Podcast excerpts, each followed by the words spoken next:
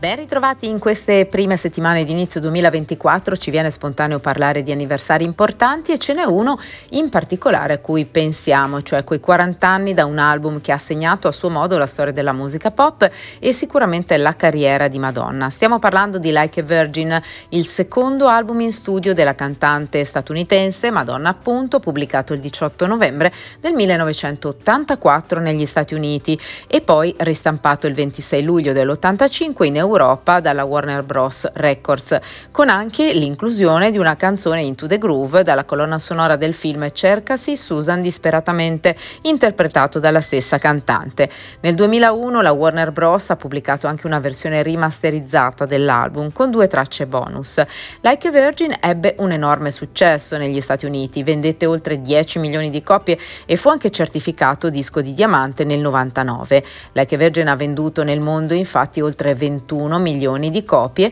e grazie a quest'album Madonna ricevette il suo primo MTV Video Music Award, il prestigioso Video Vanguard Award per il grande impatto nel mondo dei video per l'appunto. Per quanto riguarda invece il disco, in particolare l'omonimo brano, Madonna dichiarò sono stata sorpresa dal modo in cui la gente ha reagito a Like a Virgin perché quando ho scritto quella canzone per me stavo cantando su come eh, qualcosa mi ha fatta sentire in un certo modo, nuova e fresca fresca e tutti l'hanno interpretato come io non voglio più essere vergine. E invece non è stato così, quello che ho cantato eh, era Like a Virgin che è sempre stata una canzone assolutamente ambigua. Nel 1985 furono ristampati Like a Virgin con l'aggiunta di Into the Groove e appunto il primo album della star con il titolo di The First Album con una copertina e alcuni artwork diversi dall'originale dell'83 anno d'esordio. Nello stesso periodo Madonna partì anche anche per il suo primo tour creato principalmente per promuovere il disco, il Virgin Tour. Questo toccò solo le principali città americane, canadesi e riscontrò anche questo enorme successo, infatti fu accompagnata tra l'altro all'epoca da un giovane gruppo hip hop, cioè i Beastie Boys. L'ex balleri- ballerina e protagonista della scena del club di New York, Madonna, era così diventata famosa nel mondo con l'uscita intanto del primo album omonimo, poi però eh, era stato appunto alimentato da brani di successo come Holiday, Borderline, Lucky Star, anche se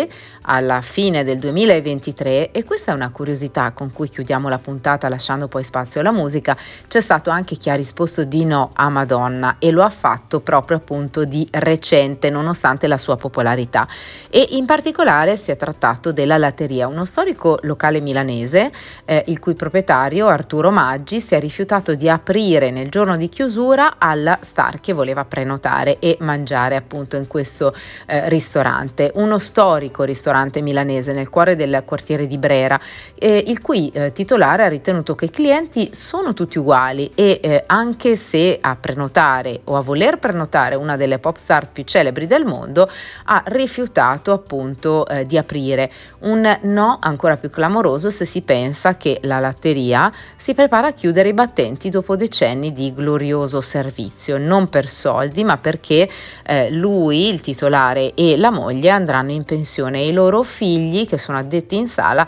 non intendono portare avanti l'attività, così hanno fatto sapere. Bene, fin qui i nostri racconti, ora però riascoltiamo insieme proprio Madonna e proprio con Like a Virgin.